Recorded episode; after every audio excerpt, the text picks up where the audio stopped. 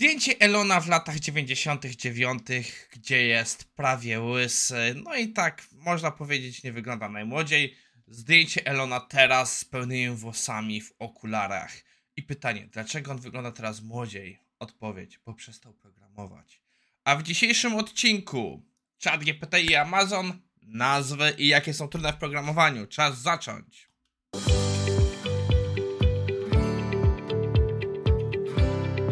Cześć, nazywam się Maciej Wrodek, a to jest IT Morning na 25 kwietnia 2023. Jest to odcinek nagrany z rana, bo, bo trochę przynam się szczerze jeszcze nadrabiam zaległości. I dziś zrobimy sobie lekką zamianę. Artykuł, który bym nazwał standardowo miękkim i będzie w miękkiej kategorii, pójdzie jako pierwszy. Dlaczego? Bo później porozmawiamy sobie o konwencjach nazewniczych i to będzie duży artykuł. Podejrzewam, że przejdziemy ponad czas, dlatego chciałem zacząć od lżejszego artykułu na rozgrzewkę. Więc idziemy e, do naszego pierwszego artykułu. Jest to artykuł poświęcony właśnie Amazonowi i ChatGPT. To nie jest nowy artykuł, jak widzicie, on jest z y, stycznia 2023 i mamy pełne zaległości, ale myślę, że tak dalej to są tematy, które warte są po, po poruszenia. Przepraszam, dzisiaj piję rano wodę. E, no i o co chodzi? Jak wiecie, my wszyscy korzystamy z. No, my wszyscy, mam na myśli, już wiele osób korzysta z chat GPT do swojej pracy. Część osób patrzy, co się z nim dzieje, część osób próbuje znaleźć zastosowanie w swojej firmie. Wiele firm zaczyna się zastanawiać w ogóle nad wymyśleniem guideline'ów pod chat GPT. Jest jeden mały problem. Chat GPT nie jest zbyt chętny do wyjaśnienia, co on robi z danymi. Nie, nie jest zbyt na to chętny. Są rzekomo formularze, które pozwalają firmom wycofać się z, z właśnie korzystania z tych danych, e, żeby ich dane, co wprowadzają, nie zostały wykorzystywane przez learning model, ale nikt nie potrafi powiedzieć, co się faktycznie pod spodem dzieje, bo no, oni głównie działają na prawie amerykańskim, więc nie spełniają dużych wymogów RODO i tak dalej. E, też, jak już mówiłem, firma sama nie jest chętna, żeby powiedzieć, co się dzieje pod spodem, udostępnić rzeczy.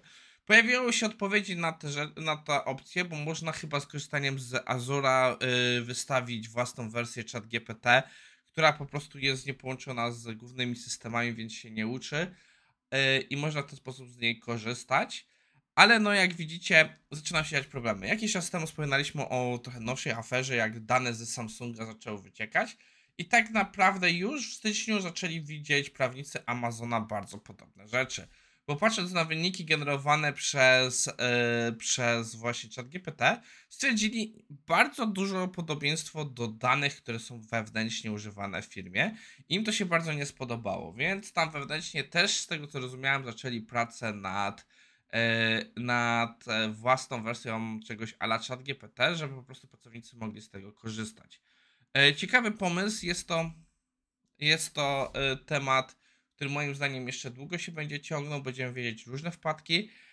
Ja ostatnio miałem rozmowę, że tak naprawdę może to źle zabrzmieć, ale czekamy powoli na sytuację, gdzie czat GPT kogoś zabije. Gdzie będą podjęte przez kogoś bez prze przemyślenia decyzje o oparciu na czat GPT i przez to, że ta osoba nie zrozumie, jak to działa, nie zrozumie, jakie są z tym wynikające ryzyka, skończy się to czyjąś śmiercią. Um, czy, ja jestem ciekaw, co się z tym faktycznie wydarzy.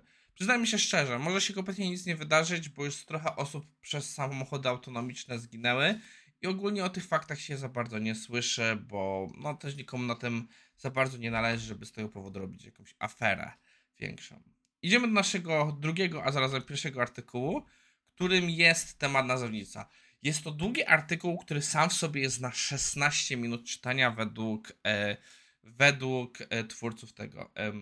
Hmm, nie wiem, czy zwróciliście uwagę, naz- napisy nam się ostatnio rozjechały. Czy ja muszę, będę musiał zobaczyć, co się wydarzyło tutaj z ramkami, żeby to dostosować zaraz. Dobra, ale żeby nie odchodzić, bo to jest naprawdę długi artykuł. E, jeśli macie do czynienia cokolwiek z programowaniem, ten artykuł jest dla Was. Jest on długi, momentami jest ciężki, ale gwarantuję, że zrobi z Was lepszego programistę, lepszego testera automatycznego, lepszego testera automatyzującego bo bardzo fajnie przechodzi o co chodzi z problemami z nazewnictwem. Autor artykułu jest podzielony na dwie części. Pierwsze to jest tak wyjaśnienie o co chodzi z e, nazwami, druga to jest już trochę takie sugestie. I artykuł zaczyna się tak w miarę standardowo, wyjaśnienie dlaczego nazewnictwo jest trudne, ale później zaczyna już wchodzić naprawdę duże detale. Pokazują jak wyglądają różne interpretacje i mówią to językiem hmm, filologów. Czyli na przykład już mówią o tym, że standardowa nazwa składa się na obiekt, czyli na coś, co nic nie robi, składa się z rzeczownika i adjective to jest chyba przymiotnik po naszemu i że dają przykłady, jak to wygląda. Jak widzicie, oni przykłady dają z podkreślnikiem, bo oni dają przykłady z chyba Haskala, ale no ogólnie mówią o zasadach w wielu językach. Większość tych rzeczy, co się oni mówią, są niezależne od języków, co oni też zaznaczają, że baza danych była testowana, e, że to było robione na wielu innych przypadkach, bo też mamy przykłady w, to się nazywa camel case, snake case i tak dalej. Więc opisują te różne takie założenia, później mówią, że na przykład w wypadku e, e, funkcji, czyli rzeczy, które coś wykonują, to się stosuje e, czasownik, ale żeby było trudniej, są sytuacje, gdzie czasownik jest w domyśle, czyli na przykład mamy do on widget loaded, gdzie do nie ma, tylko jest po prostu on widget loaded i tak dalej, i tak dalej, i tak dalej. I tu wymieniły się właśnie sześć takich typów nazewnictwa, że nazewnictwo nie wprost, error, on error, na, nazewnictwo akcji wprost, czyli otwórz, zamknij i tak dalej. E, e, akcji na, na obiekcie, czyli readline, open file, podwójna akcja search and replace text, co mi się wydaje, że to nie jest poprawna nazwa, bo chyba to powinno, bo raczej się unika rzeczy z endami. E, no i różnego typu rzeczy. Następnie pokazują, jak to wynikało w różnych analizach kodu, jakie słowa się pojawiały najczęściej. Też ciekawa informacja. Na koniec tłumaczą też, czemu nazewnictwo jest trudne. Że tak naprawdę e, mamy bardzo dużo problemów wynikających z także czegoś, to się nazywa. Um, chwileczkę, insumary.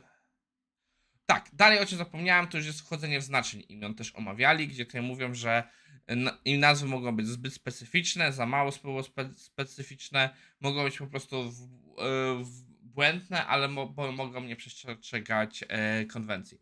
Ale mówią też, czemu je, nazwy są trudne. Pierwszą rzeczą jest hindsight bias, czyli że tak zwanym wie, e, klątwa wiedzy.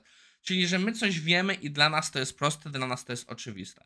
To jest coś, co obecnie ja bardzo ostro widzę, bo z perspektywy mojej roli ja nie jestem aż tak blisko aplikacji. Ja robię review, code review testów i tak dalej, ale e, jakkolwiek testuję, przeklikuję się przez aplikację, nie jestem na bieżąco z całą funkcjonalnością wszystkich zespołów i bardzo często, kiedy robię code review, ja widzę rzeczy, które mogą mieć jakiegoś sensu, ale dla mnie one wprost nie mają. Nie wiem o czym one mówią, zawierają jakieś skróty, które mi są nieznane i przez to właśnie bardzo dobrze jestem w stanie wypunktować takie rzeczy, bo po prostu ja ich nie rozumiem, bo już nie jestem dość blisko, że patrzę tutaj trochę oczami, można powiedzieć, nowicjusza, osoby bez kontekstu, co pozwala bardzo ładnie wyłapać tego typu rzeczy. Autorzy także zaznaczają, że są jeszcze trzy problemy, które no, nie oznaczają ignorancji yy, programistów, testerów w wypisaniu kodu, które powodują problem. Pierwszy to jest, że yy, no, problem z yy, nazwami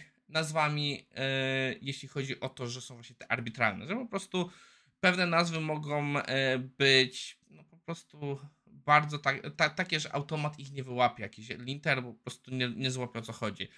E, deweloperzy mają także limit, ograniczoną nazw, ilość nazw, które są w stanie wykorzystać, które znają i, i czy nie zostały już gdzieś użyte w systemach. Także później jest długo dyskusji na temat że ewolucja systemu, ewolucja potem i jak inne, inne projekty w ramach tego się dzieją i jak te nazwy znaczą co innego w każdych tych systemach. Więc to powoduje, że to jest bardzo ciężki temat.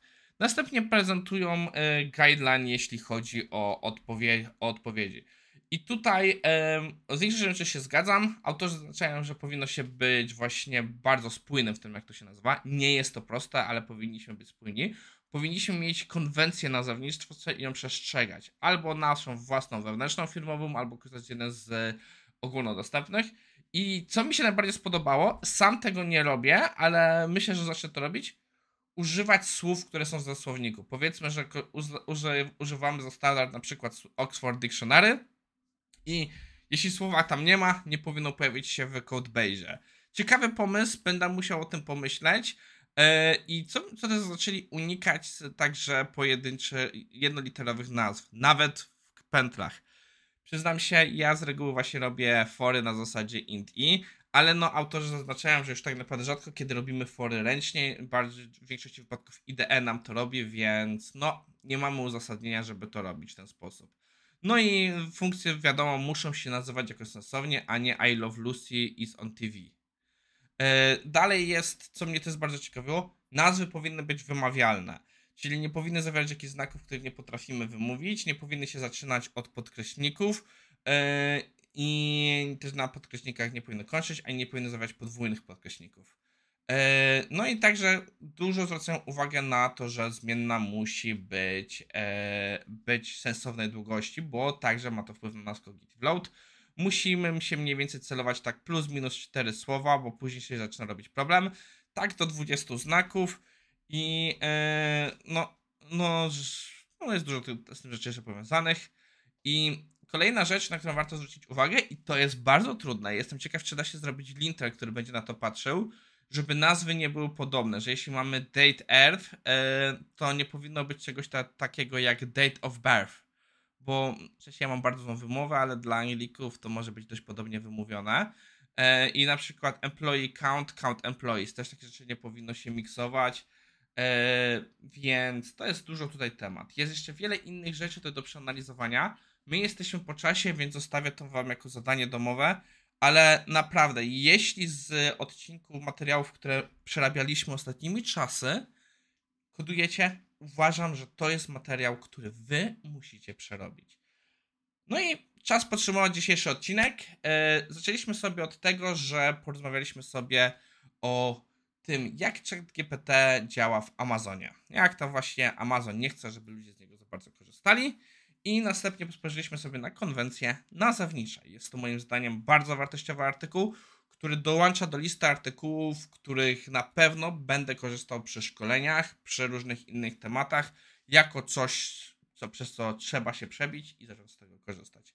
To wszystko na dzisiaj. Dajcie znać, co sądzicie o tych artykułach. Dajcie znać, zwłaszcza gdzie na przykład coś Was zastanawia w tych konwencjach nazewniczych. Może do tematu jeszcze wrócimy.